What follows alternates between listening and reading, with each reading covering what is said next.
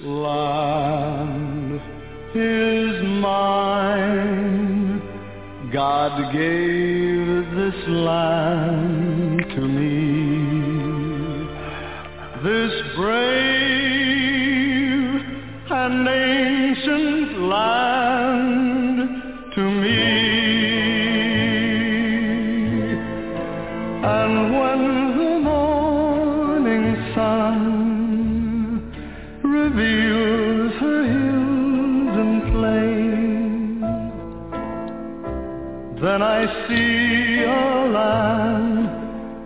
children can run free. So take my hand and walk this land with me and walk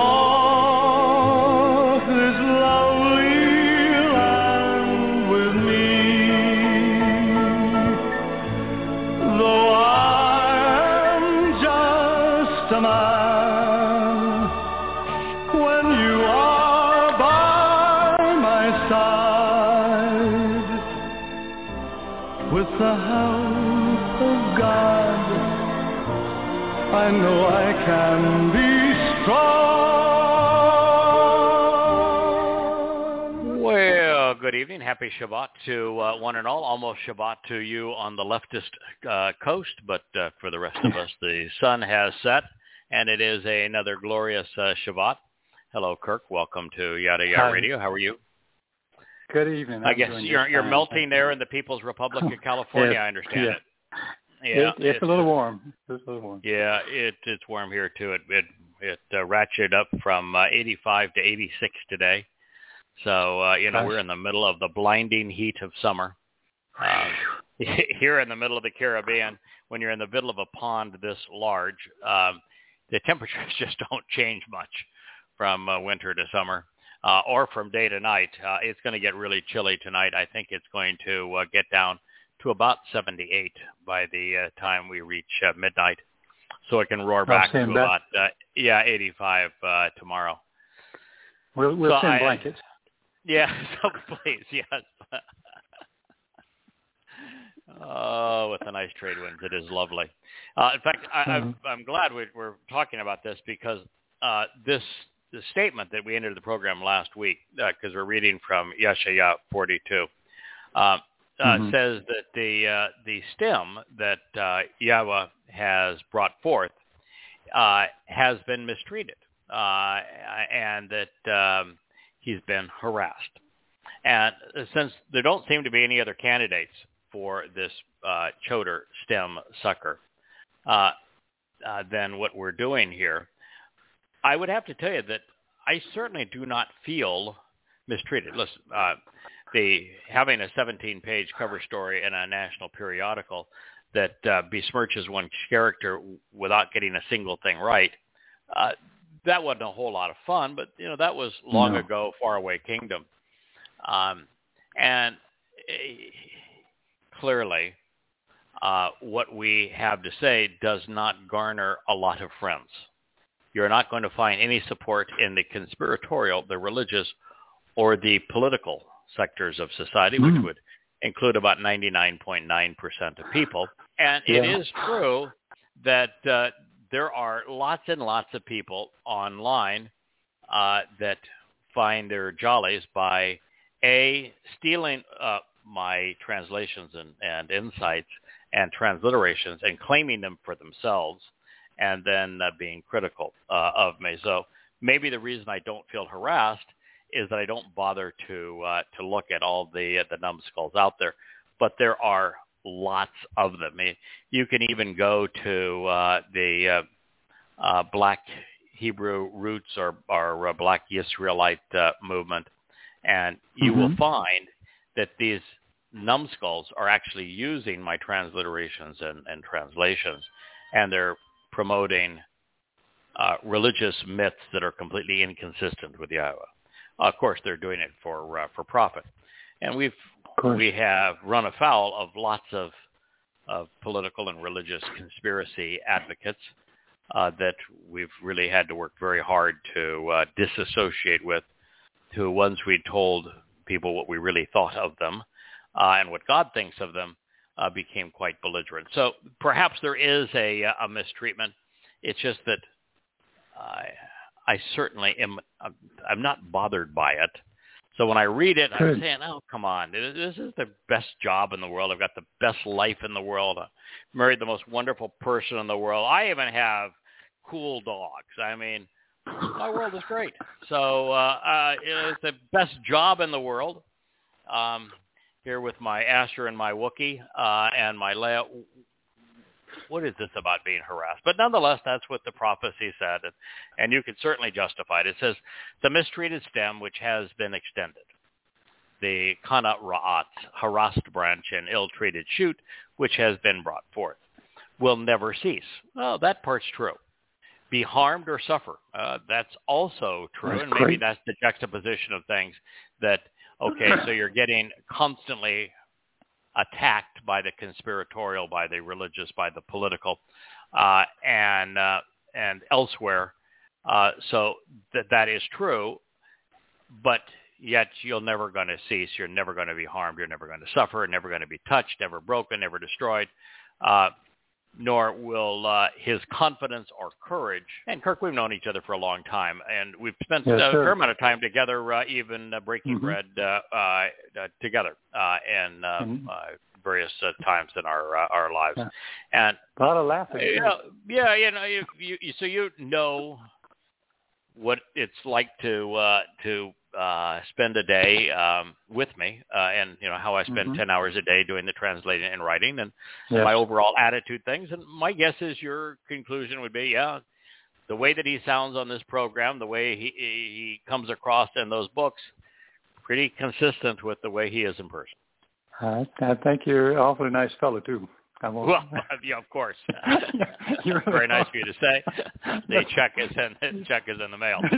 okay, good. Yeah, a little tight out here. I will I will double your program salary uh, for that. Hot dog. This yeah, Oh, hot dog. it. This this restoring and glowing wick. It says, uh, uh, this restoring and glowing wick. He will not allow to be quenched. He, of course, is Yahweh. Uh, and yeah. you know when when you're compared to someone that is as Yahweh speaks of Dode, saying that he is as the sun, that when he returns he's going to look like the sun. Uh, to be compared to that as this this glowing wick, it does put things in perspective, which I sort of like. You know, for a moment you get, hey, wow, you know, the glowing felt wick really that cool was not going to allow to be quenched, and you say, hey, that's pretty cool. That's- But you just want to keep things, yeah, you just want to keep things uh, in into uh, context. Perspective, yeah. yes. Uh, Dode is coming back as the sun, and uh, here we are as a as a glowing as a glowing wick. Hey, I but thought about that. That's funny. Yeah. we at, least, we at least are glowing.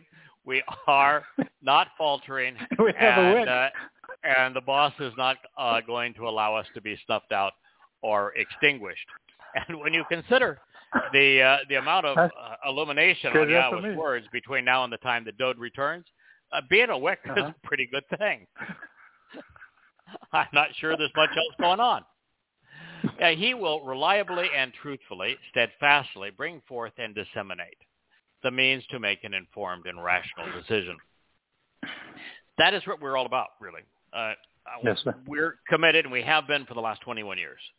Provide the information as accurately, as consistently, as dependably. I even like verifiably, which is part of Emeth.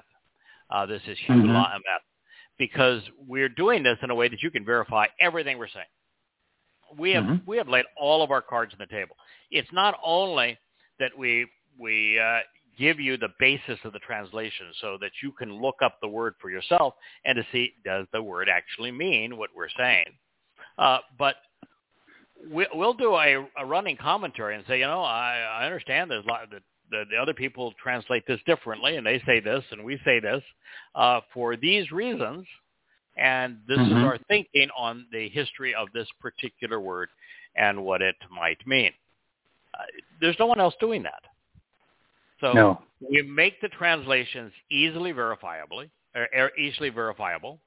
We work very hard to to be transparent, so that we admit when we don't know, and we also make ourselves vulnerable, which I think is a really important aspect of earning trust by saying Mm-hmm. these things are related. Therefore, we can conclude uh, that, for example, that Yah was going to return on Yom Kippurim in uh, in year 6000 Yah, which is October 2nd, uh, 2033. So we'll go out there and say these conclusions can be drawn for these reasons, and we're not afraid to uh, uh, to put it on the line. Right And on the put line. Yeah. yeah, and put it in writing, which so few people are willing to do. There, so many people are want to have these this talking head thing where they they uh, get a low cost uh, webcam and they show themselves rattling on about this, that, or the other thing. It's so much more effective, but also vulnerable, Mhm. easily verified if your communication is writing in writing. And everything we're saying, you can look up. We're currently communicating out of uh, volume. I think this is volume seven, or the last chapter of volume Yes, seven is. of Mhm. uh, of Yada Yahowah. Uh, it's hard for me to remember sometimes because of the fact that uh, I'm now, I think, seven chapters into volume eight. Um, I sent you, Kirk, volume uh, eight. Yes, yes, volume I eight did. is the Mhm. most um, Thank you. emotionally charged uh, translation we have uh, conveyed thus far. It's based principally on Hosea, Hosea, uh, and it does not present God's people, Yisrael, in a very favorable light. Uh, that's the Department of Understatement. Anyway, it says that Mhm. this individual, this uh, um, glowing wick, will be reliable, trustworthy, and steadfast. He's going to to be as honest as uh, he is capable, uh, dependable, verifiable, uh, and he's going to perpetually bring forth and disseminate yatsa. Yatsa is such a powerful term. It's the basis of uh, Yeah. of the concept of exodus. It means to extend or to withdraw, to come forth with the means to make an informed and rational decision. This is mishpat. Mishpat is one of the the three or four most important concepts uh, in the uh, the Torah. Um, mishpat is uh, is one of those words that I, I I just remain amazed that after uh, two or three thousand years of scholarship, that we're the first to say these words are easily understandable because they're clearly a compound. And there Right. is no one that would question that uh, mishpat is uh, is based on shafat, Correct. and shafat means to decide, to uh, exercise good judgment, uh, to make a rational decision based upon uh, evidence is to shafat. A shafat is a judge, someone who can make a rational decision. The Mhm. mi uh, is uh, from my, and my in Hebrew is one of the most common interrogatives. My and ma are the two most common, and although there are five or six interrogatives in Hebrew, Hebrew is different than English. It's actually superior uh, than uh, than English.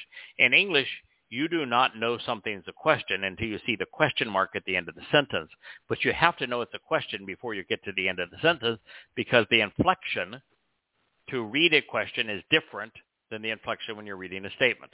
But you don't know it's a question until you get to the end of the statement. That's really not a very good way to do things.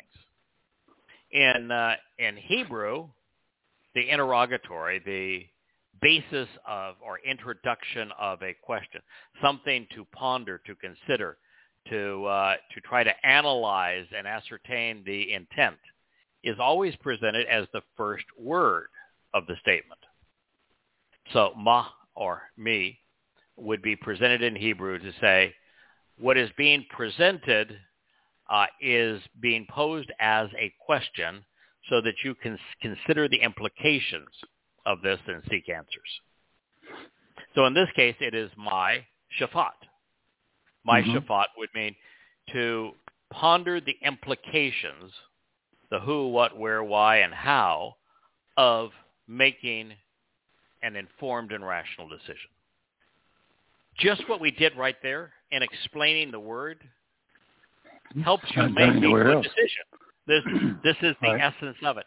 I don't think there's anything that you could say, God could say, it's God speaking here, uh, that would be more descriptive of what we've intended to accomplish these last 20 years than this. To reliably, truthfully, steadfastly, honestly, verifiably bring forth and disseminate the means to make a informed and rational decision regarding God. We have demonstrated that God wants us to think our way to him. Doesn't care what you believe, doesn't care what you put your faith in. He wants you to know, to yada, to be in, understand, so that you can decide whether or not you want to answer his invitations Yeah. and engage in his covenant. And you can only do that when you're presented accurate and verifiable information, and then you exercise good judgment regarding it. That statement, by the way, was presented to us by Yashaya, Isaiah, and it's in the 42 second chapter, the third statement. So Yahweh has a lot to say um, about uh, this episode and the lives of his people. Uh, and this is preceding his return when he is trying to inform them so they can make a quality decision about how they wish to address him upon his return. It is literally now or never for the chosen people. Even with the luxury of time, 3,000 years since the previous kingdom of Dode, God could not find a single solitary Jew who would listen to him. So, Kirk, I understand you finally uh, took the old spit test, and uh, I did. you found that uh, you are uh, as goyim as goyim can be. I'm afraid so. I had high hopes it'd be something there, Yeah. but no. Yeah, you like uh, me. We I don't have even a uh, a nuance of, No, uh, of. Jewishness in me. I mean, No. I will tell you that when it comes to Yisrael, uh, an individual who engages and adores with God, or uh, Yahudah, the beloved of Yah, uh, I think that that's how God views us. And that's what we strive to be. And we live, we work on Mhm. behalf of, of Yisrael and Yahudah. But ethnically, uh, we are uh, we're both mutts. Yeah, afraid And- so. Yeah, speaking of uh, good, of uh, of mutts, um, they wouldn't consider themselves that, of course. But uh, today's program is being uh, promoted in social media in Spain, uh, so we hope that uh, you España. listen well. Now, yes, now Spain is is uh, an interesting place uh, as it relates to the chosen people, uh, and that they were both uh, treated well and treated poorly. There was a one there was a very brief period of time where Jews were actually treated decently in Spain, but for the most part they were treated as uh, um, as the Roman Catholic Church treated them throughout time. Uh, in fact, it was the Inquisition in Spain that that caused most Jews to to leave. Uh, the Inquisition in, in Spain, uh, promoted by the Roman Catholic Church, was probably as brutal against Jews as uh, any period uh, up to, but not including uh, the pogroms in the Ukraine or the Holocaust. Uh, so this Mhm. is it's a rough uh, a rough go there for uh, for Jews, and those are the people that we care most about. So God is is telling His people that yeah, I, I'm going to use this glowing wick to convey this information because, quite frankly, none of you were available to me. And so now between Chag Matzah and Teruah, uh, as we are broadcasting here in 2022, only 11 orbits of the sun, 11 years, it'll wax poetic sometimes, uh, Uh, very good. that uh, uh, before uh, Jews see the light, uh, God is encouraging them to listen. So with reconciliations uh, rapidly approaching. Yahweh wants, it sounds strong, but he actually needs to get Israel's undivided attention. And what better way than to speak prophetically of the witness he has promised to deploy. I was just translating, I think it's the second to last statement of uh, Hoshea's 11th chapter uh, right before the program began. And God said, you know, because I'm God and not man, in spite of Israel's disgusting behavior, I, I just don't want to come back angry and frustrated. Mm. And the only way that that, that uh, God can come back and not be disgusted with his people is for us collectively to prevail. To have a, a uh, I'm going to use the term reasonable, uh, to have a sufficient number, and more importantly, a quality of Yehudim and Israelites prepared to accept and respond appropriately to Yahweh upon his return. And that's why we're here. So the fact that he says, I'm not going to come back frustrated, uh, suggests that working together, that we will be successful.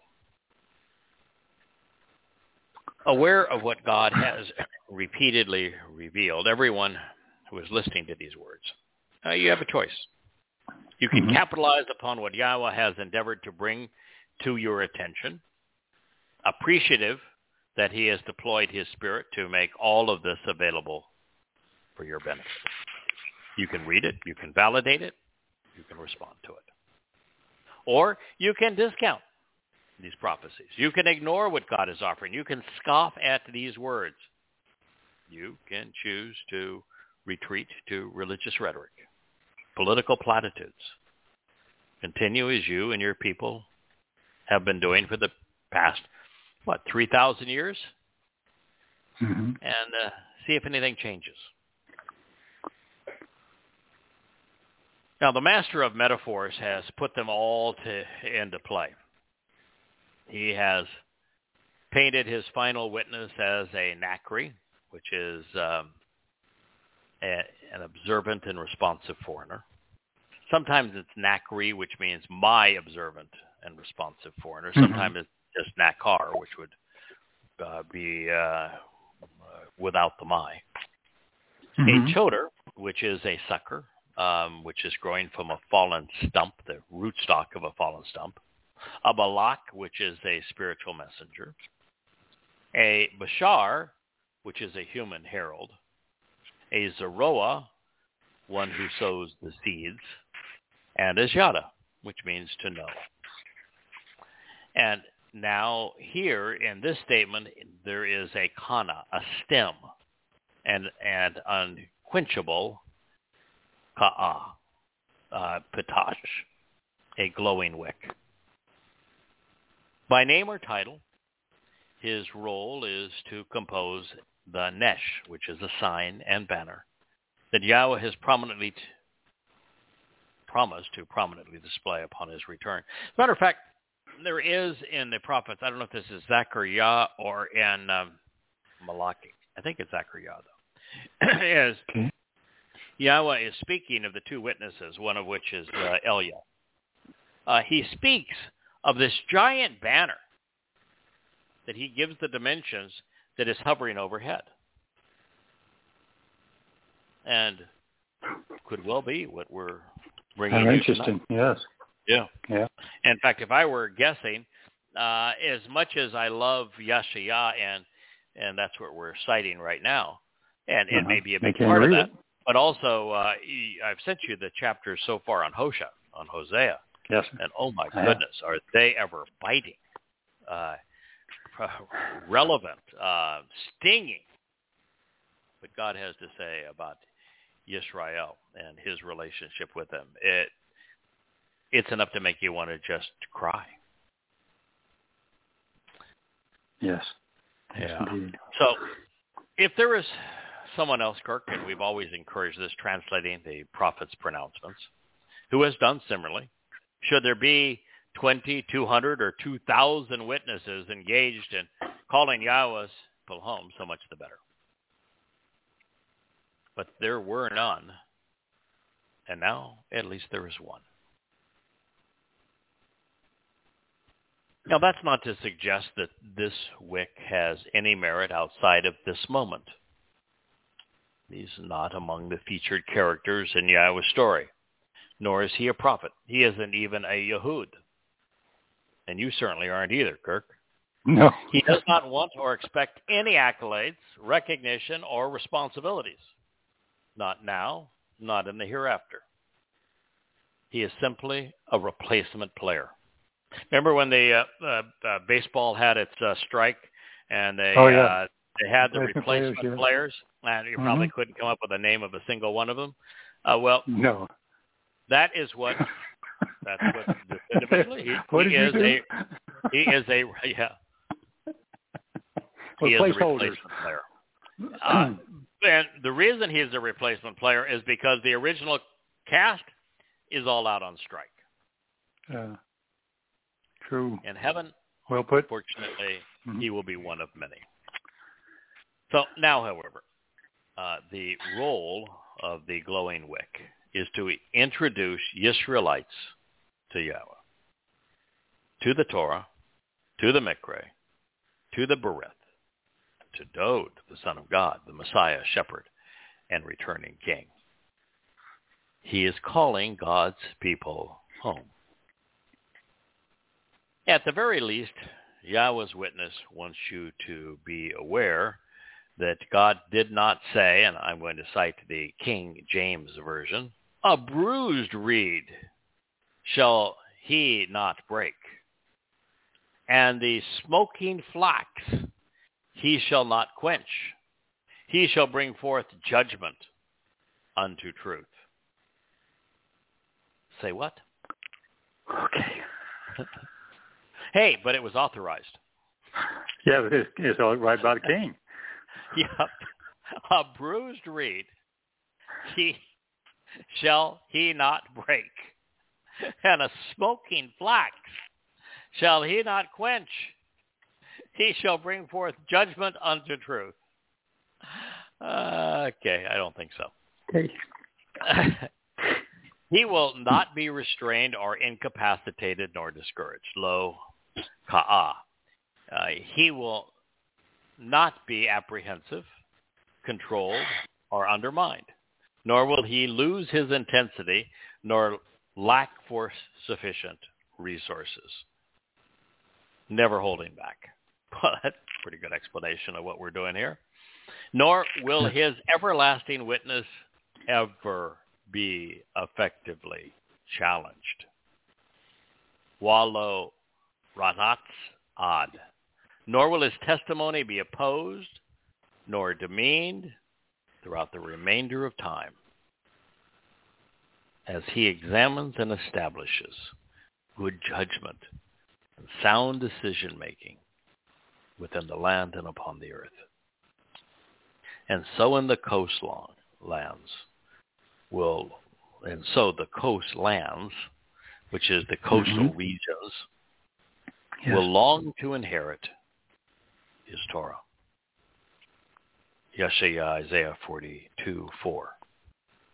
So, pretty straightforward.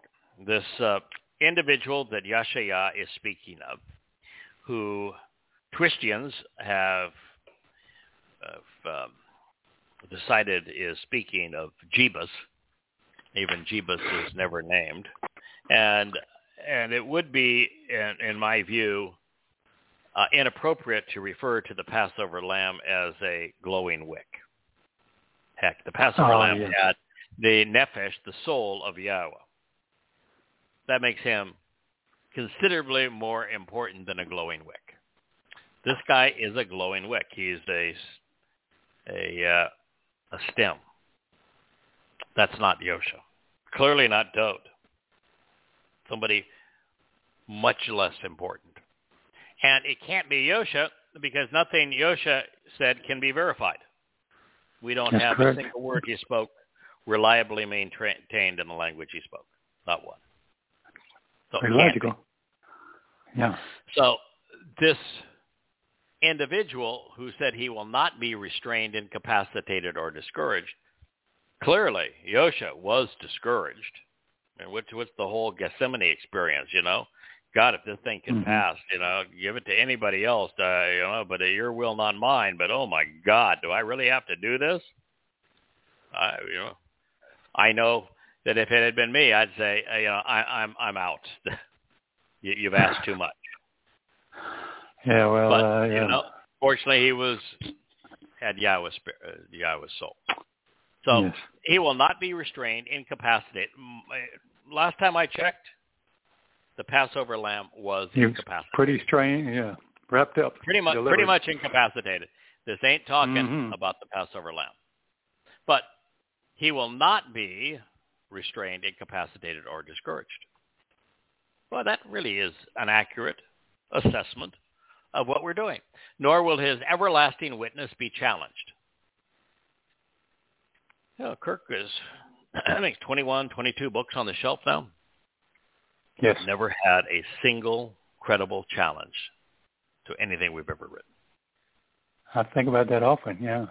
Yeah. That's true. as he examines and establishes good judgment and sound decision making within the land upon the earth. And so in the coastlands, they're going to long to inherit his Torah guidance. That's what we're here for. We want you to accept Yahweh's Torah. And to inherit the Torah means that you're among those on Yom Kippurim in your 6,000 Yah, whom Yahweh writes his Torah guidance. In your heart. Uh, yes. Yeah, right upon you, Yeah. right integrated right into you. That's what it means to to inherit, to receive Torah. the Torah. hmm And if you're a Yehudim, it's your birthright. So when you read this, uh, it certainly seems that Yahweh is pleased with his witnesses' attitude and his tenacity. Now, God made it that way. I mean, he infused the spiritual energy, the courage, and the insights that he is now praising. So to some degree, uh, God's saying, okay, I, I, I'm, I'm I, good. infused, I gave this guy enough spiritual insight, spiritual support that it, it turned out pretty darn good. Um, Wow. We we work well together. Yeah. we do work well work well together. So, uh, to a large degree, he's complimenting what he has enabled, but that's okay. I'm de- I'm And delighted. You got to figure out run with it. what that means is we didn't get in the way, and that's plenty good enough. So God's obviously, in fact, no matter where you turn and you read about what God says about this last witness, He's pleased. Mhm. Yes. You know, I'm sitting here saying, "Oh my God, I hope we don't disappoint him. We're uh, so inadequate compared to what the this task is." And he's saying, "No, no, no. This is great. This is working out really well." I say, please don't get sick. So, yeah, so works works for me. That's uh, that's his view. You know, I, I do think to a large degree, and this is part of the of the thing for all of us, because God's Yes. children are bathed in, in light. They're uh, adorned with this garment of light that makes us appear perfect before God's eyes, and our thoughts are transported through the set apart Spirit, who polishes them up considerably. So from God's perspective, because all he can see of us is the best of us, filtered through the brilliance of the set apart spirit, we are looking really good. Yay. But- Yeah, but that that is really how it's working. But isn't that pretty Yeah. cool? Because God is mag, you know magnificent. He's brilliant. He is perfect. And so if he saw us for all that we are as opposed to the best of us, it, would be pretty embarrassing. That's part of why the children of Israel said, okay, enough of that already. His voice is, uh, is too piercing. His presence is uh, too intrusive. Could you have him back away? And uh, Moshe, can you interpret this uh, for us? Uh, that's how they responded and I would say that if God didn't have this approach, if he was, you know, we're doing the best we can. We are really devoted to getting this right. Love Yahweh. Uh, but if God saw every flaw in us, I don't think we'd have the. Um, you ain't going to work, brothers. Yeah, I, I just don't think we'd have what it takes to continue. It would be too No. uh, too embarrassing to uh, um, to you'd feel too vulnerable. Uh, but the very Mhm. fact he got to say, hey, listen, I think you're doing a great job. Uh, but it's again, he's seeing it through the brilliance of the set apart spirit. That's the way it works, though, so that we can be relaxed and liberated and enthusiastic, knowing that uh, what we're doing is being uh, empowered by uh, by God's uh, desire and His will through His Spirit. So, this final flame will be obviously faint compared to the brilliance of Moshe and Dowd, but that's appropriate because his task is to share their lives and their testimony. The story is based around them. Mhm. Moreover, in these dark days, glowing uh, wick is sufficient. The witness will endure, and his testimony will be unchallenged because of his approach, wherein he encourages God's people to examine the Torah and then decide based on the evidence. Now, we have a number of options with the word, uh, it's uh, Aleph Yod, um, I. The most common definition is, as I shared it with you, coastlands, in addition to border region. I can Mhm. also be translated as an inhabited area, alas, woe, or it can serve as a form of negation. It can even be an interrogative asking where, why, or for what reason is something is being done. This is likely because the verbal root, uh, ah, expresses a desire, a preference, or a longing. Now, every time prophetically that I have read I, it seems to be addressing primarily the United States, but also the other countries along the coastlines of the major Mhm. seas that the Australia, preponderance of New Jews Zealand. uh, currently live. Now, Yeah. if you look at the overwhelming majority of Jews, they live within a hundred miles of the coast, uh, particularly in Israel, where 45% of the world's Jewish population lives. They're all living within a hundred miles of the coast. In the United States, because of California, Florida, and New York, Mhm. Right. the overwhelming percentage of Jews live within 100 miles of the coast. This is also true in France and Canada, the United Kingdom, Argentina, even in Russia, Germany, Australia, Brazil, and South Africa. Therefore, 14.4 million of the world's 15.2 million Jews have settled near the sea within these 11 nations, with 45% residing in Israel and 38% living in America. You know, that's another. Uh, Let me just say this. That's another thing you do that I've never seen.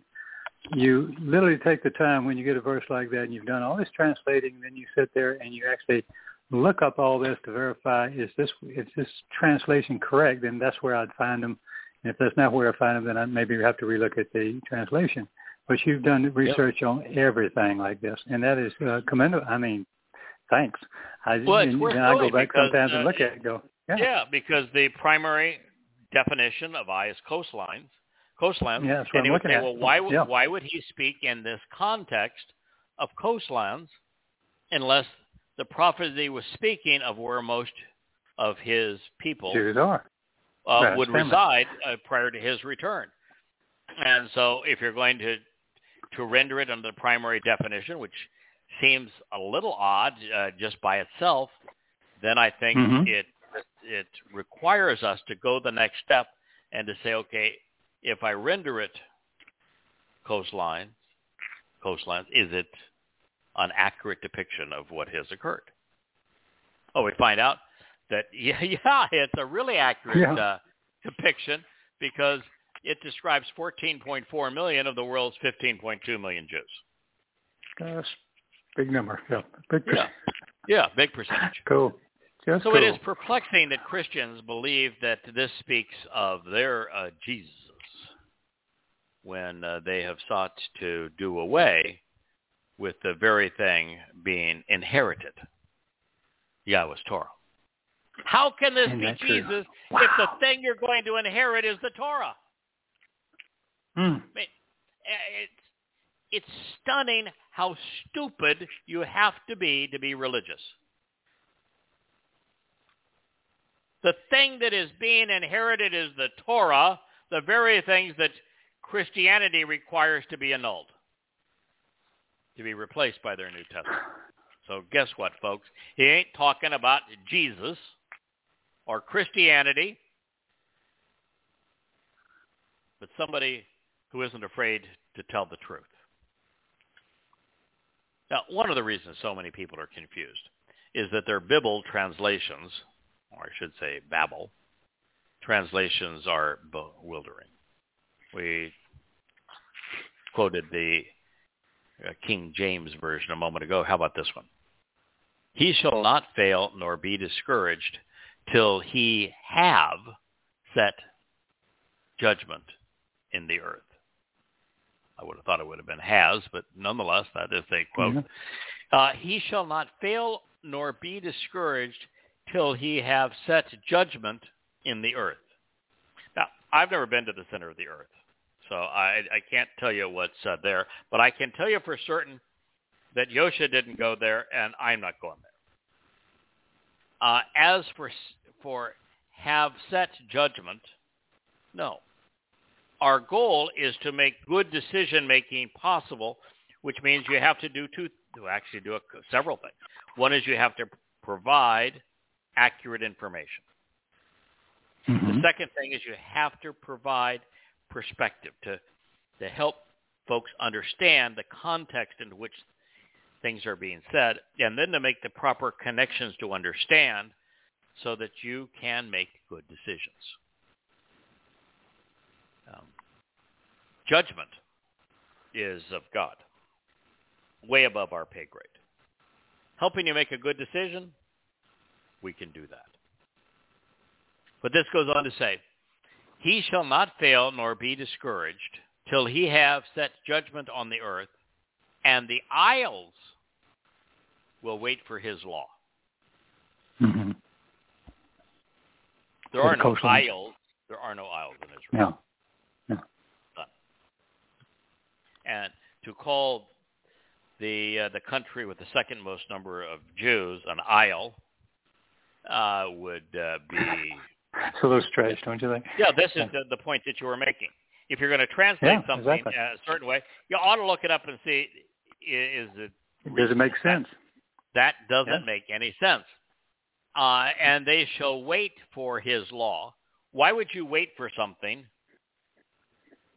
that we were given 2,000 or 3,400 years ago? What, what are you waiting for? Yeah. Pick it up. It was given it. to us 3,450 years ago. What are you waiting for? And by the way, Torah is based upon the Hebrew verb yara, and yara means a source from which guidance, teaching, direction, and instructions flow. It does not mean law. So they got everything wrong.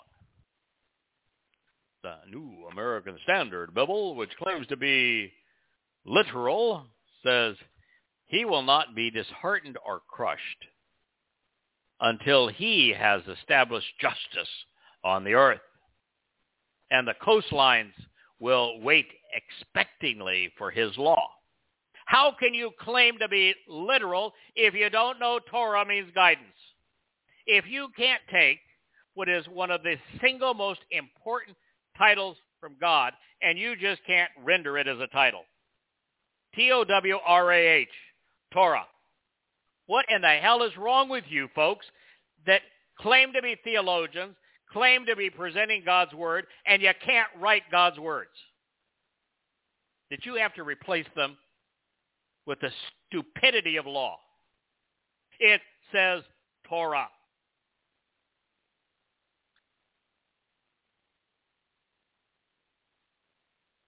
And he is not establishing justice, not his job. Yosef most certainly didn't do it. Jesus didn't do it. Moshe didn't do it. Doe didn't do it. There is no justice. And if you think this was your Jesus, why isn't there justice on the earth?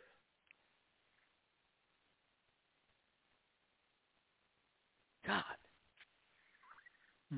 The Nilt, the New Living Translation, which is a, a novel written by um, Christian theologians. It reads, He will not falter or lose heart until justice prevails throughout the earth. Even distant lands beyond the sea will wait for his instruction. Good God! It's not his instruction.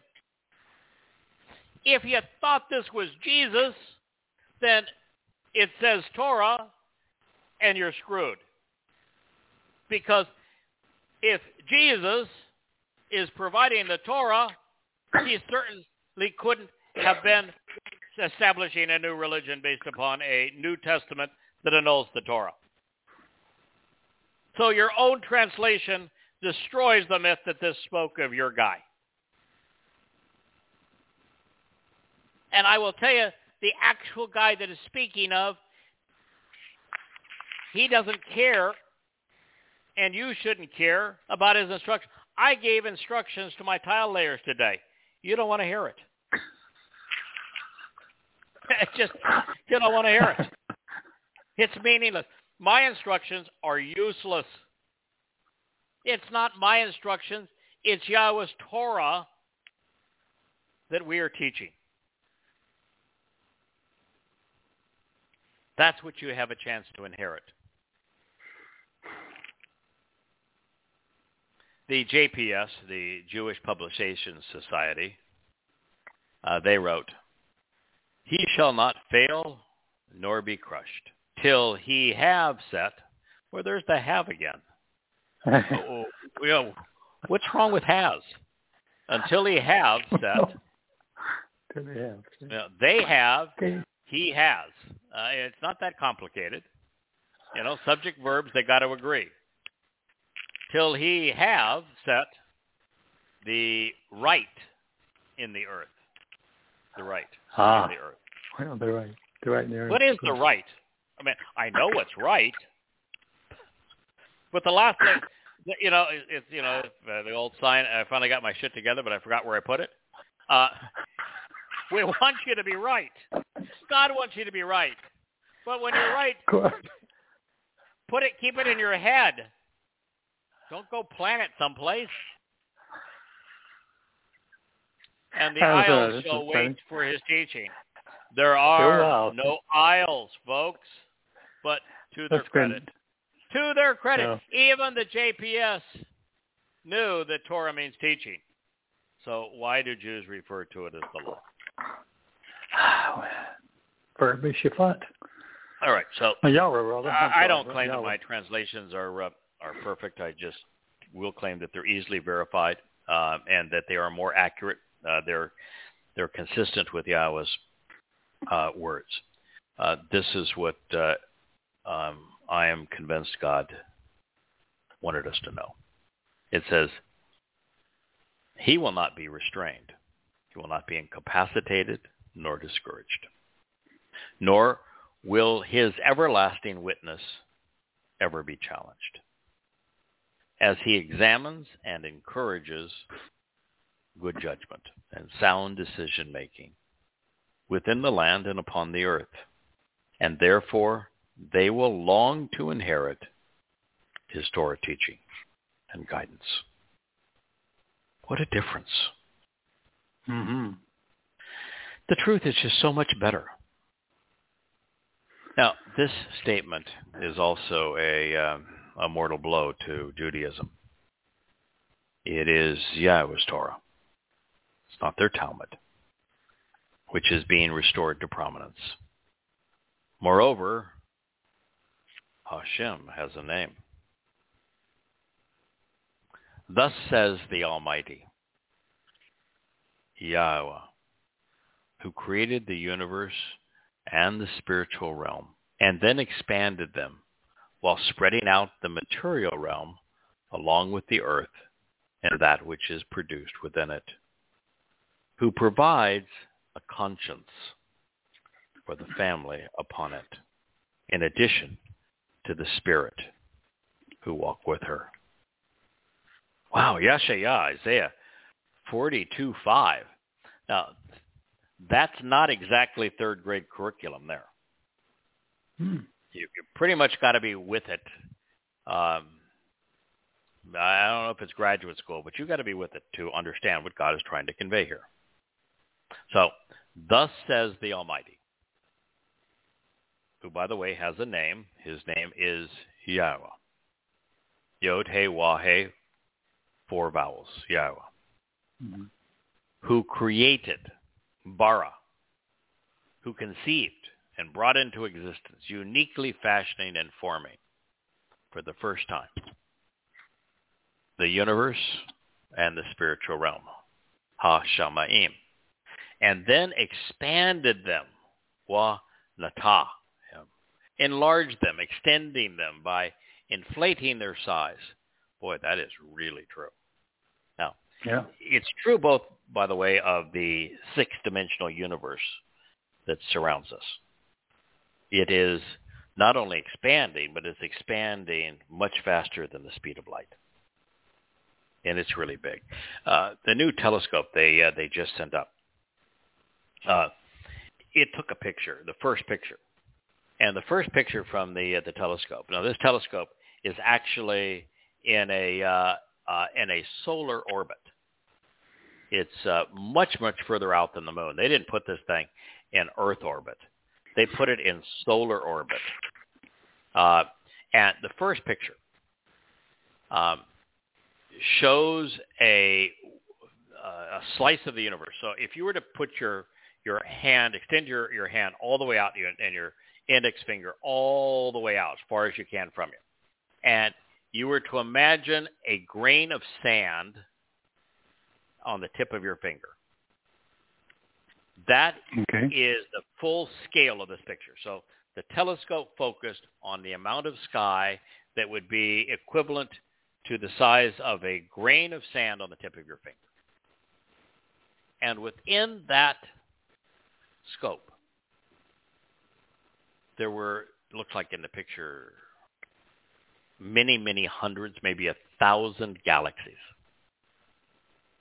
each with a hundred thousand, maybe a billion, could have even been the average galaxy seems to have a hundred billion stars.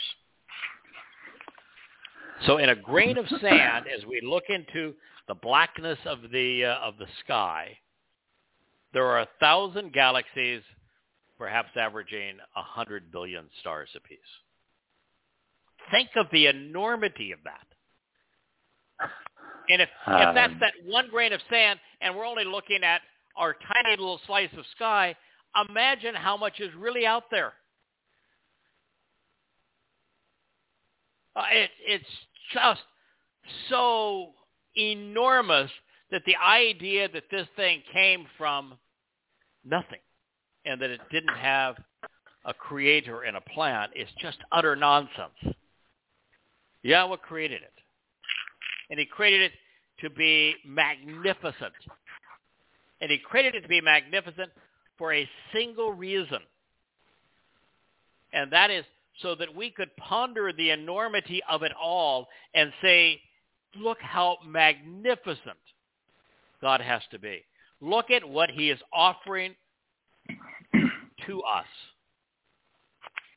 So that when he gets his primary desire, which is to raise us as his children, to empower us, to uh, perfect us, to make us immortal, to adopt us, to enrich us, to enlighten us, and we go on voyages of discovery and get to explore all of the vastness of the universe that God created and the life that he conceived in it, that we will have enough to see and learn and explore to fill eternity. That's what that picture of a speck of sand conveys to us.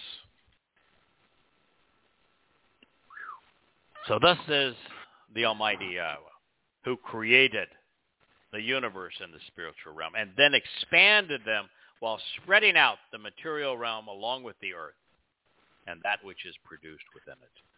Who provided a conscience, a nesalma. It is the greatest gift that God could possibly give us. A nesalma. It's the one thing that makes Adam different than all of the humans outside All of the garden creatures, yeah. and that Mhm. makes us different than the animals. It gives us the opportunity to think our way to God. It is that unique human capacity to reason, to use our nephesh soul to observe and respond to stimuli and the outside universe around us in a way now that using our nesalma is reasoned and rational, judgmental, discerning, discriminating. The Nesalma gives us the ability to be just, to be accurate, to be correct, to be right, to be fair, to be moral. All of these things that virtually every human chooses to forfeit. What a gift. For La Ha'am, the family that is upon it, in addition to he gave us the Spirit, the Ruach, the maternal presence of God's nature to all of those who journey through life with her. Pretty profound. I guess.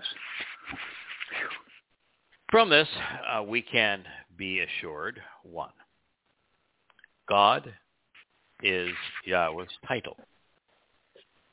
Two, Yahweh is God's name. hmm Three, he speaks directly through his prophets in first person. Four, God created the universe which is expanding because Yahweh initiated the Big Bang profusion of light. Five, God gave mankind a nasalma, a conscience, so that we would have the capacity to reason, to think rationally, and thereby be able to relate to him. Six, the Spirit of God is offered to family members who use their nasama to travel through life, enjoying an association with her. Underlying these uh, facts, there is an amazing story being expressed at a very high level. The one thing that makes humans distinct from other animals is our nasama, our conscience. Mhm. God Yeah. this God-given capacity to think rationally and distinguish between right and wrong, good and bad, truth and lies, was placed within us so that upon reading the Torah and prophets, we would come to know Yahweh and understand what he is offering and expecting in return. You want to know Yahweh? Read his Torah. You want to know what's going to happen? Read the prophets. You want to know what God is offering and expecting in return? Study his teaching and guidance. Now, pursuant to this prophetic uh, declaration, our nasama, our conscience, is the very thing that enabled humankind to recognize that the universe was created in the manner Yahweh tests. When the redshift of starlight was discovered by Hubble, we Mhm. came to realize, I guess in the 1950s, we came to realize that the universe had a beginning and that it was created. This scientific affirmation of God's testimony should have caused smart people to acknowledge that the Bereth Genesis accounting was correct.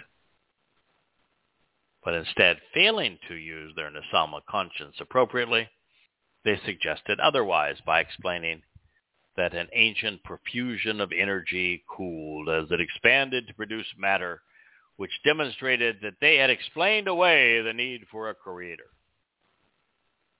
The secular can be as senseless as the sectarian. Now, as it pertains to our composition as humans, our bashar physical bodies are carbon-based formed out of the residue of dying and exploding stars. but without a Nasama soul, there is nothing interactive particles in a sea of water.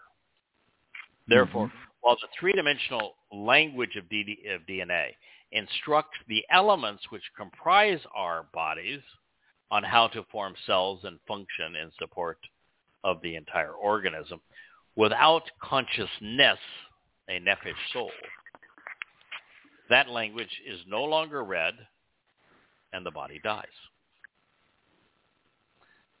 Further, it is our nefesh consciousness which gives animals, such as humans, the ability to observe and respond to our environment. The bashar is the computer and the nefesh is the operating system, while the nasama serves as an advanced program. That's a good analogy. Now, it is this amalgamation of stardust comprising our Bashar physical bodies, orchestrated by the language of Delet Nun no. Very good. Yeah. Animated by our Nefesh consciousness, which when operating as designed can identify and accept Yahweh's Ruach spirit.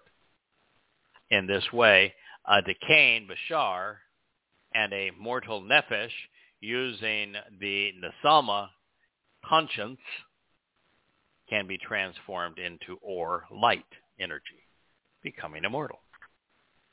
The means to eternal life, to being uh, improved to perfection, our adoption into God's family, followed by the expansive experience of being enlightened and empowered, enriched and emancipated, occurs by design through Pesach, Matzah, and Bakorim, leading to Shabua.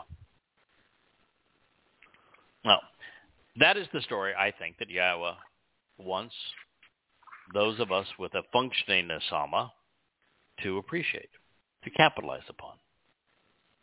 Therefore, his accounting, much like the prophecy, was revealed for the last generation, for the remnant of Yisrael, such that open-minded and receptive Yehudim, Jews, would choose to reconcile their relationship with Yahweh and come back home before it is too late. And think, the Creator who orchestrated and conveyed all of this was able to communicate it to you using a Bashar human herald to share what are essentially very profound insights that ought to garner your attention, consideration. And they say miracles aren't possible. Well, having used his Nefesh and the Sama correctly, and infused with the Ruach, it is as this Bashar has explained. I am Yahweh, God says. I have invited you, calling you out by name, to meet with you, With the means to be right and to be vindicated, Ba Sadak, and I will firmly grasp you by the hand, empowering and strengthening you. And I will protect and preserve you.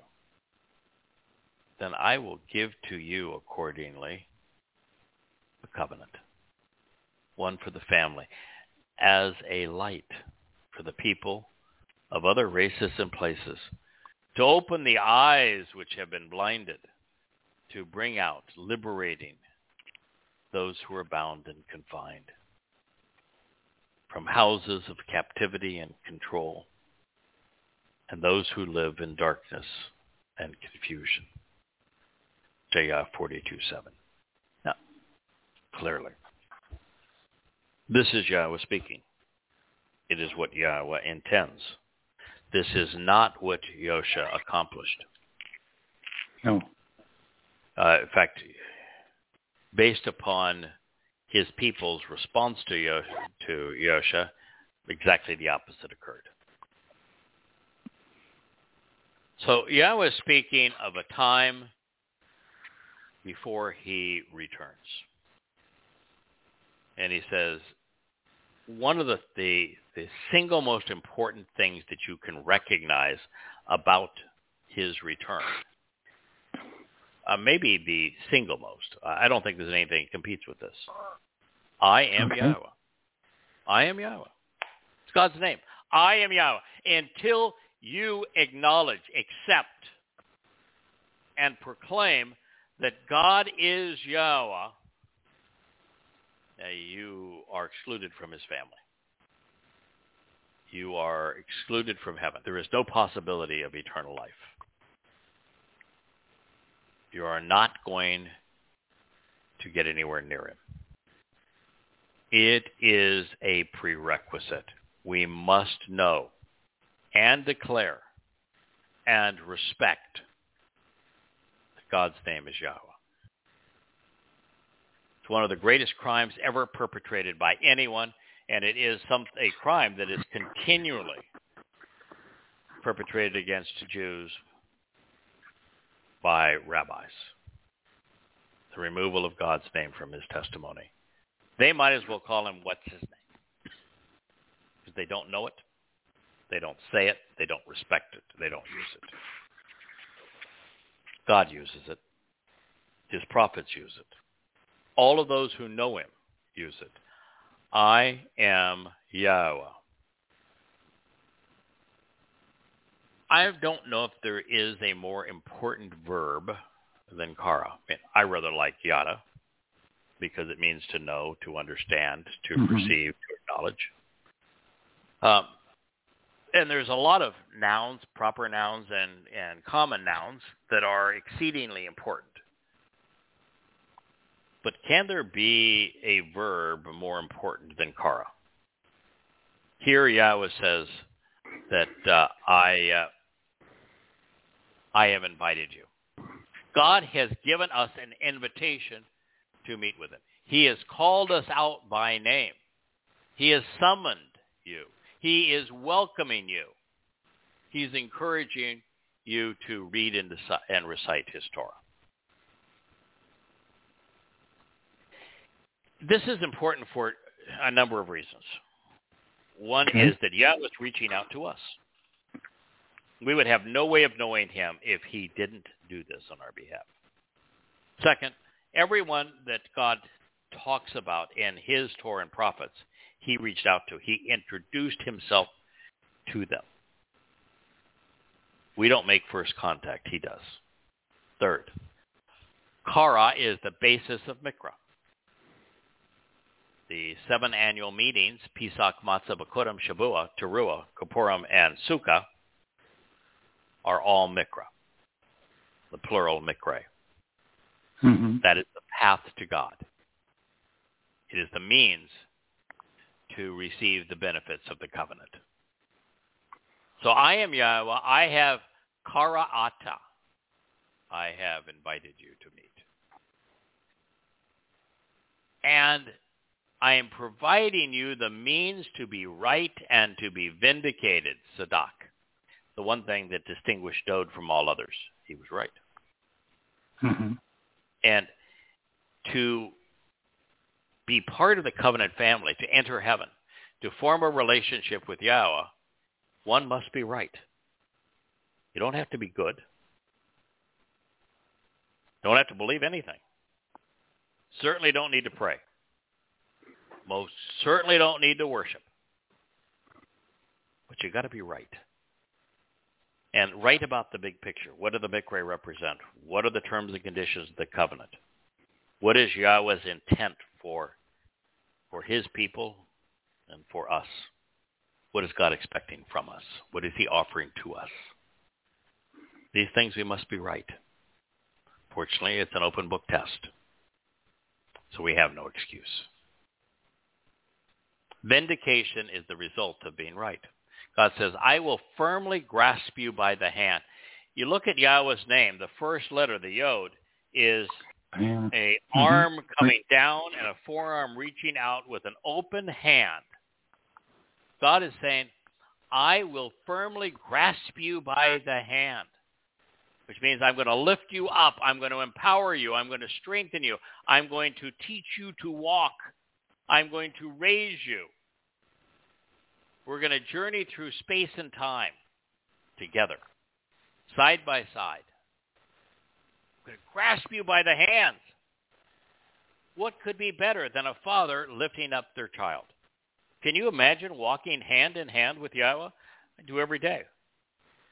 When you translate his words and listen to what he has to say. Mm-hmm. His goal is to strengthen us. That's why this idea of worshiping God and lifting God up in prayer and all of this sort of thing is just so mind-numbingly stupid. Even if you knew God, even if you got right about him, you can't lift him up. But he can lift us up. Yes, he can.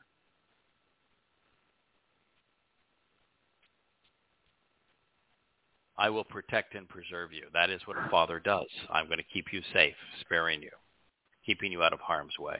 And I will give to you accordingly the covenant. We can be part of God's family. It is our gift. It's a gift for the family. It is a light, a brilliant luminary for people of other races and places. Thank goodness, or we wouldn't be able to participate.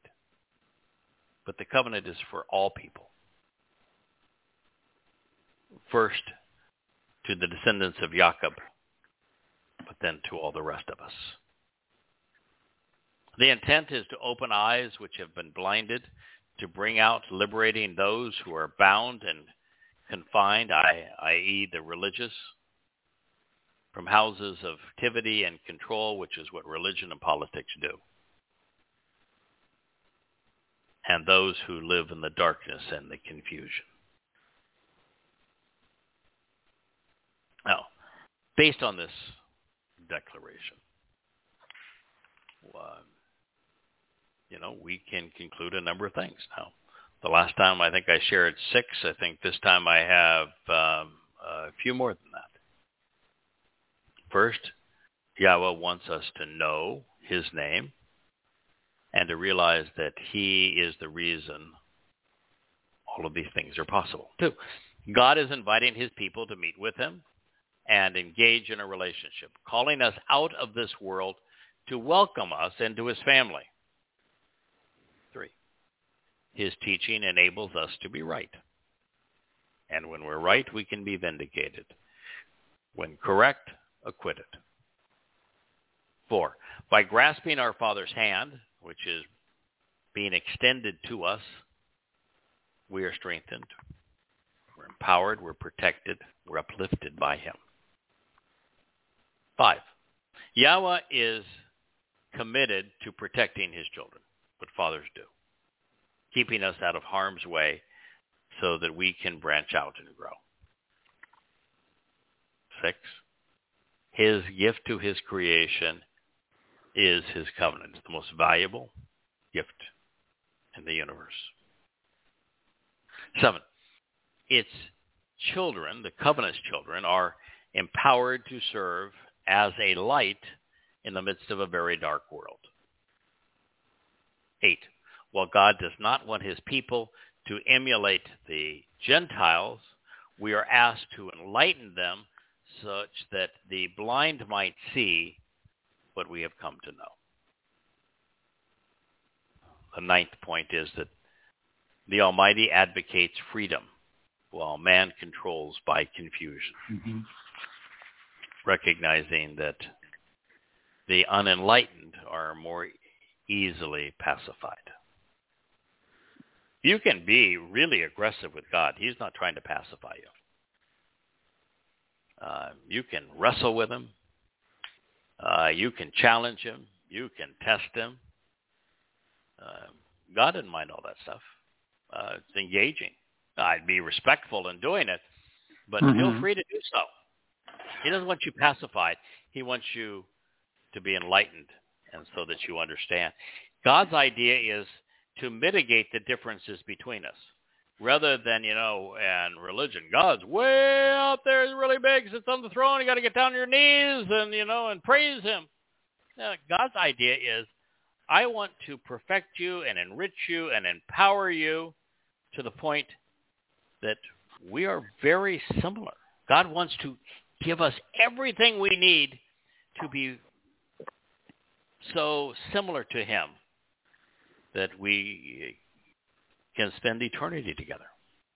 Yeah. You know, and the bigger the gap between us, the more, the less pleasant it is for Yahweh. Uh, it's uh, okay. The the closest thing that we humans have to an animal that we can relate to and that can relate to us is a dog. You know, I, I have uh, two of them, and you know they right now they're both laying here on my feet. Uh, wonderful companions. I walk out the door and their eyes are on me like uh, a laser. They're they're reading my expression, following my eyes. They want to know what we're going to go do. They can't wait to be together to explore together. And that's about as far as we can go to have a relationship. You know, I, I'm not going to have a relationship with a snake or with a lizard or with a centipede or with a slug. Uh, it's just not going to happen. And so dogs, uh, you know, Hebrew, koleb, all heart, uh, mm-hmm. are just the most similar uh, being in terms of a companion being uh, to us. Uh, but that's about as far as we can go. So the more the dog is capable of understanding our words and can communicate back to us and enjoys our company as we enjoy their company, the more the relationship becomes mutual and exciting and, and uh, rewarding. And so the more God can bridge this gap between who he is and who we are, which means since he's not going to diminish himself, that he has to hugely increase who we are in terms of our mm-hmm. capabilities. That's the whole purpose of the covenant. The purpose of the covenant is to enrich and empower and enlighten us, to liberate us so that we become very similar to Yahweh. The more similar we become to God, the more fun it will be for both of us. Now, the reason that Yahweh deployed his seven Ruach spirits to encourage and enlighten, to elucidate and embolden, to educate and empower his Choter and Nakar and Malak and Bashar and Zeroah, uh, this Yada, is because the Nabi named Yashayas, Yahweh saves, revealed a prophetic communication between El, God, and his Am family, which is vital to their continued existence. Yes, Yahweh is God's name. Knowing it, accepting it, cherishing it, and using it is the first step towards reconciliation. Now, while the formation of the breath covenant is the reason the universe was created and life was conceived, and our association is only possible when we accept Yahweh's Kara invitation, God is Kara calling us out of the Eretz, the material realm of man, unto Shamaim. That's the spiritual realm that he calls home. Those who reach this destination are Kara, welcomed into God's presence. Having Kara read and recited the Torah, the Nabi, the Mizmor, therein we learn what Kara, that Kara is indeed the verbal root of Yahweh's Mikre, which serves as the means to this wonderful resort. You know, I was uh, translating Mhm. uh, a portion uh, earlier today of uh, Hosha, and got to say, you know, in his youth, I loved Israel. And as I was withdrawing Israel from human uh, religious and political oppression, I viewed him as my son. Isn't that amazing? So God is clearly saying that what my intent was is to create a father-child relationship with um, we humans. Mhm. And that, that father and child relationship would be based on love. That was his intent. Of course, his people did everything they could to screw that up. But God's not going to be frustrated. That was his intent. That is his intent. And so I can assure you, when he returns, what he is going to do is to reestablish and restore that covenant relationship. Uh, don't have to be the smartest guy in the universe to know that. Because what did God say He make you smarter. through Yirmiyah?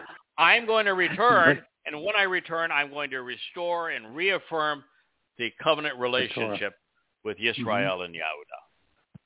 Yes. And I'm going to accomplish that by placing my Torah guidance right inside of them.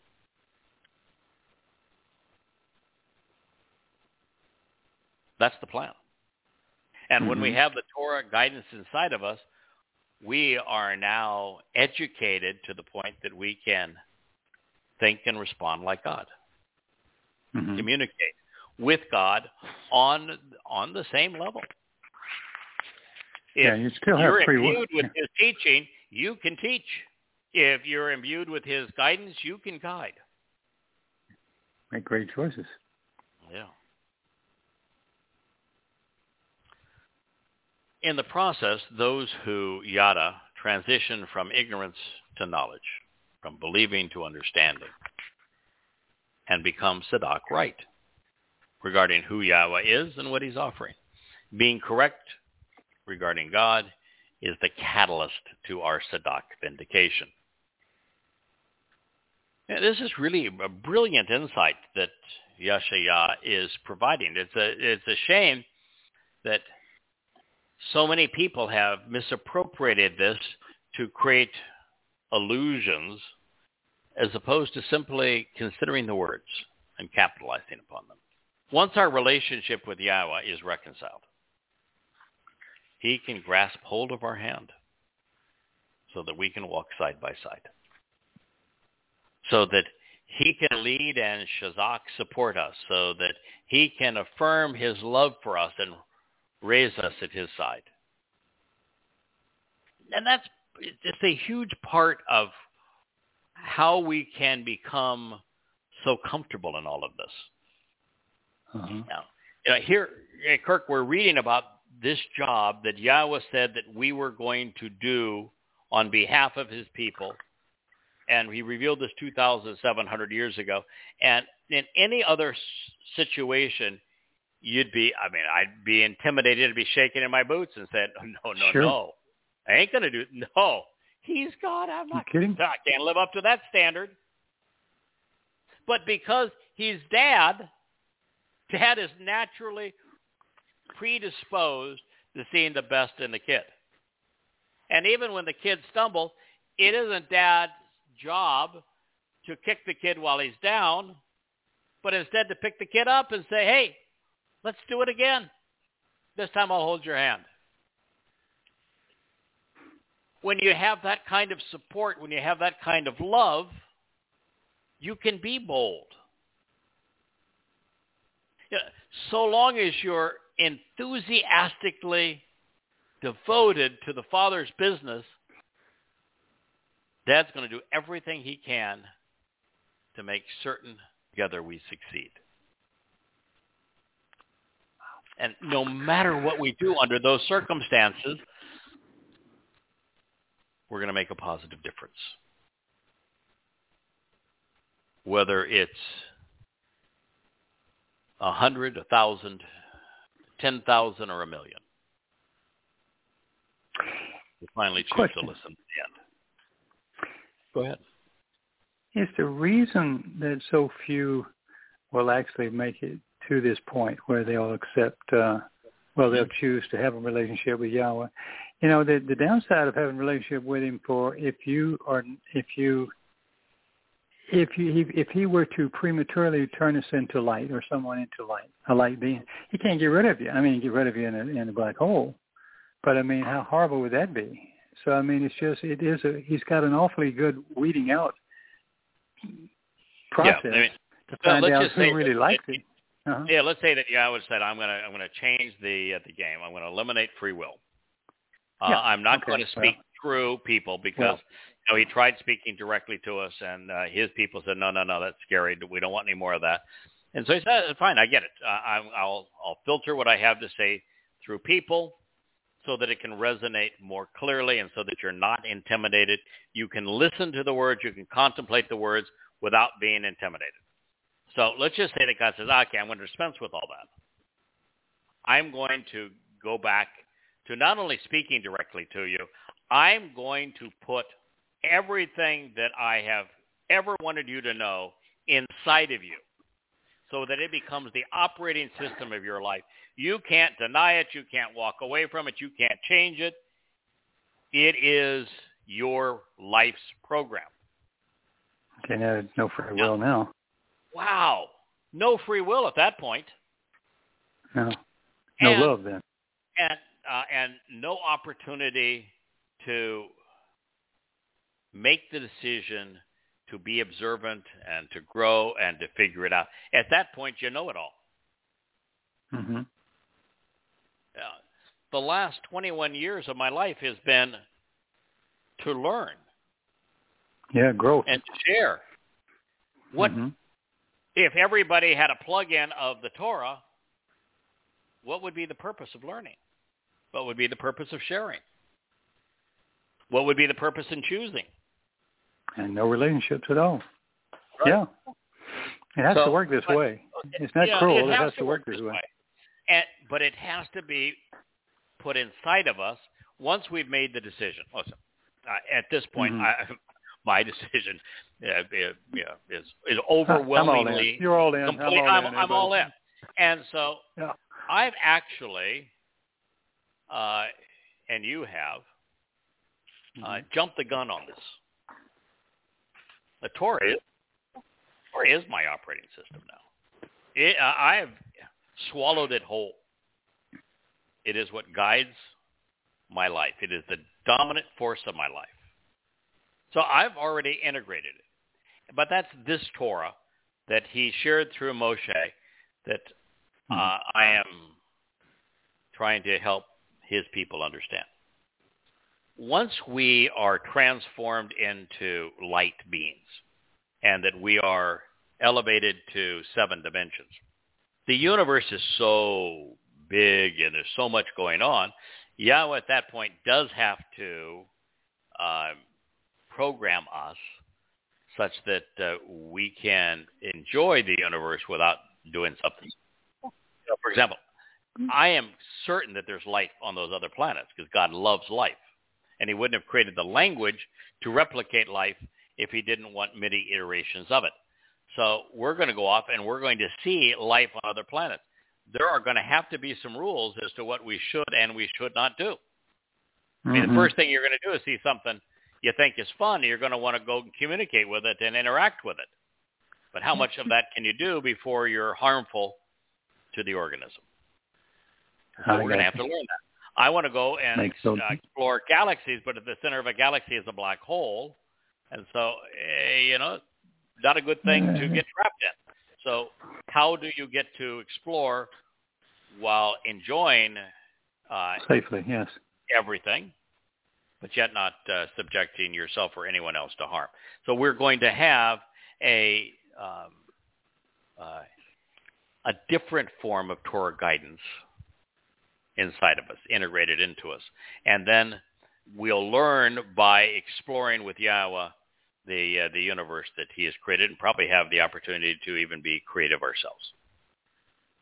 That's the uh, that's the offer. But between now and then, it's the right way. Uh, it becomes the filter. Do you care enough about coming to know God that you're willing to listen to him?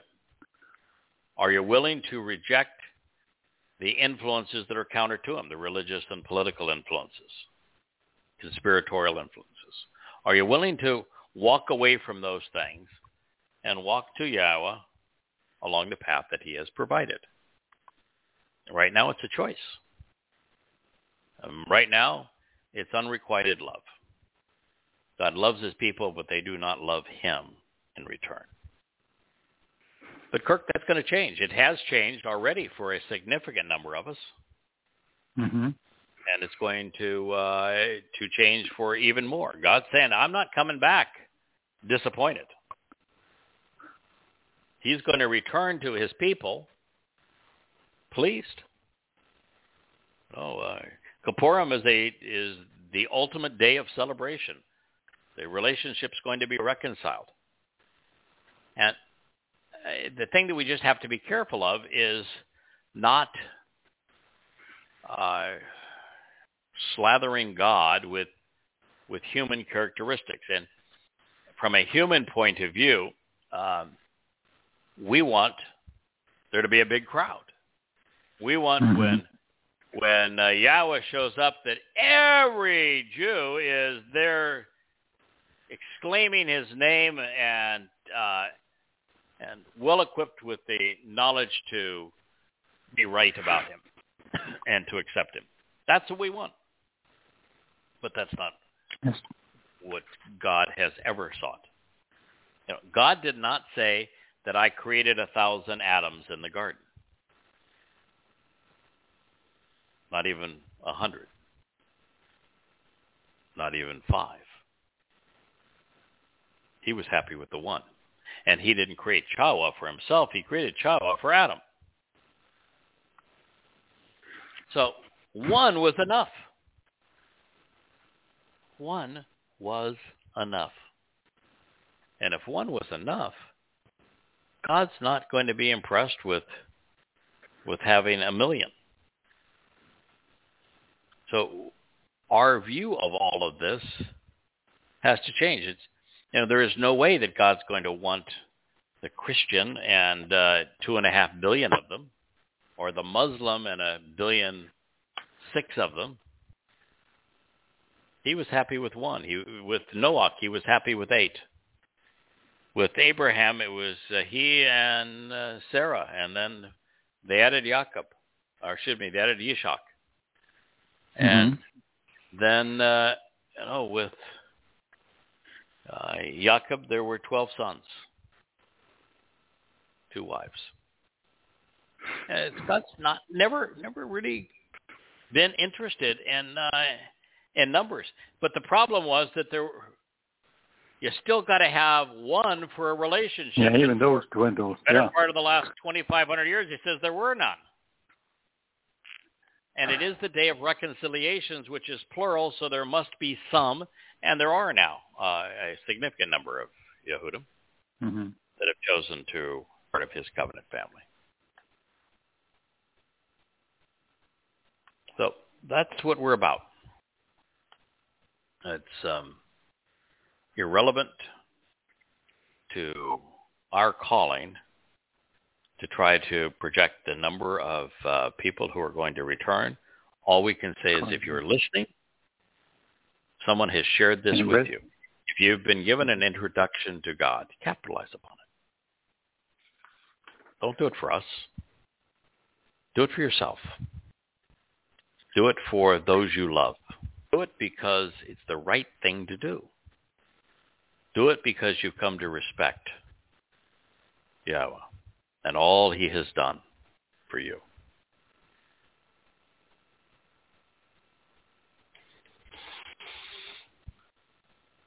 So this is really a very graphic presentation, Kirk, of Yahowah's faith, uh, his gift of ahab, of love, of support, of Towrah guidance, of protection.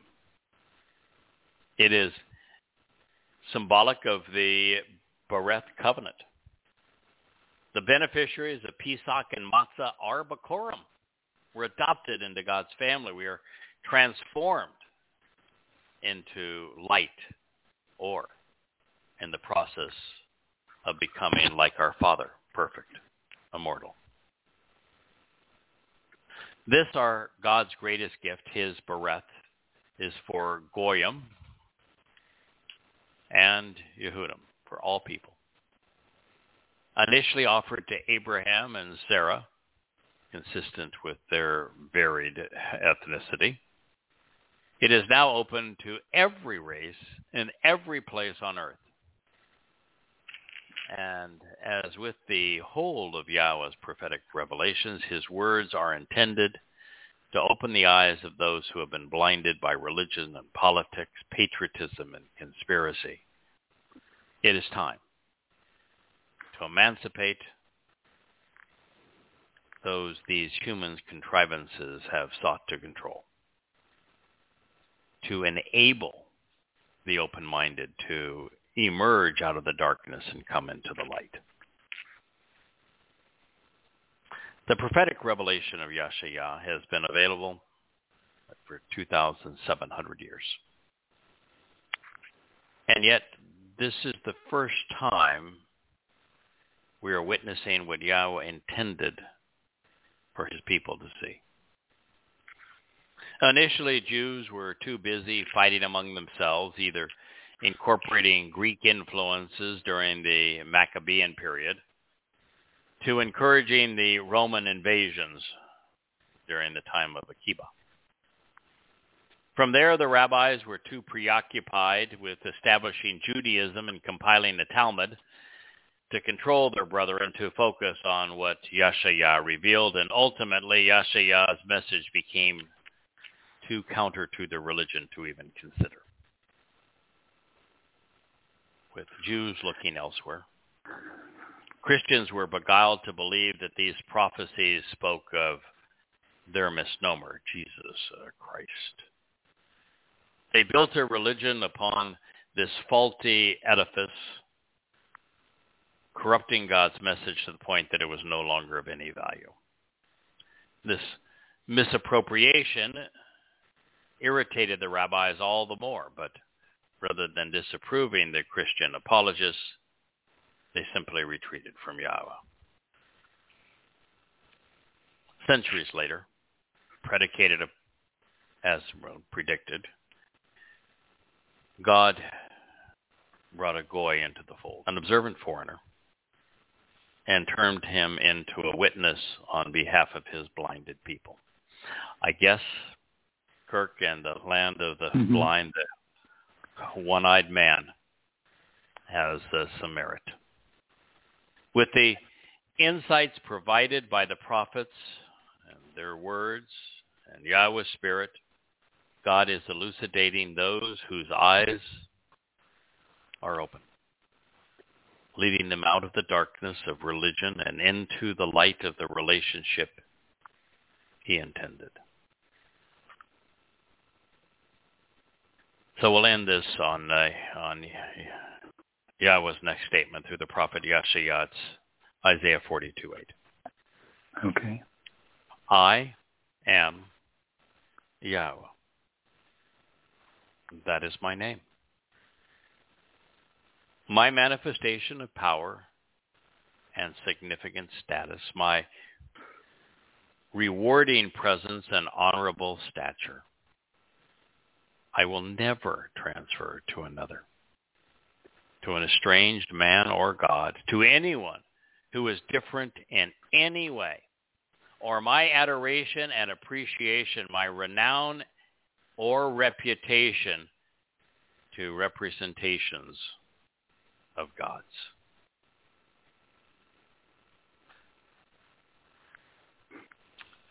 To know Yahowah to engage in a relationship with him, to speak for him, and to be with him. We must know, openly acknowledge, and confidently express his name. I am Yahowah. That is my name. Well, pretty hard to refute that. Now, raise the focus. Yeah, that means that his name is not Jesus. His name mm-hmm. is not Christ. His name is not Allah. His name is not the name. His name is not the Lord. But what name? But one name. Only one name. Many titles, many attributes, but one name. It is always and will always be Yahowah. And yet, Kirk, you could read every page ever written by the rabbis, and you will never find that name expressed. You could listen to their every sermon, and you'll never hear it said. I am Yahowah. That is my name. You could read the entirety of the Christian New Testament. You'll never see that. Never hmm. once. You could read the Zohar.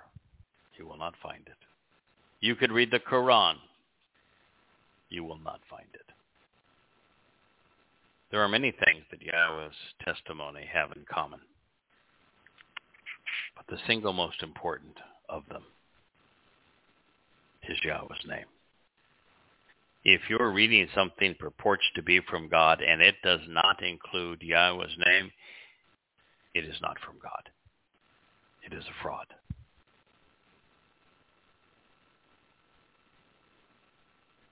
I am Yahowah.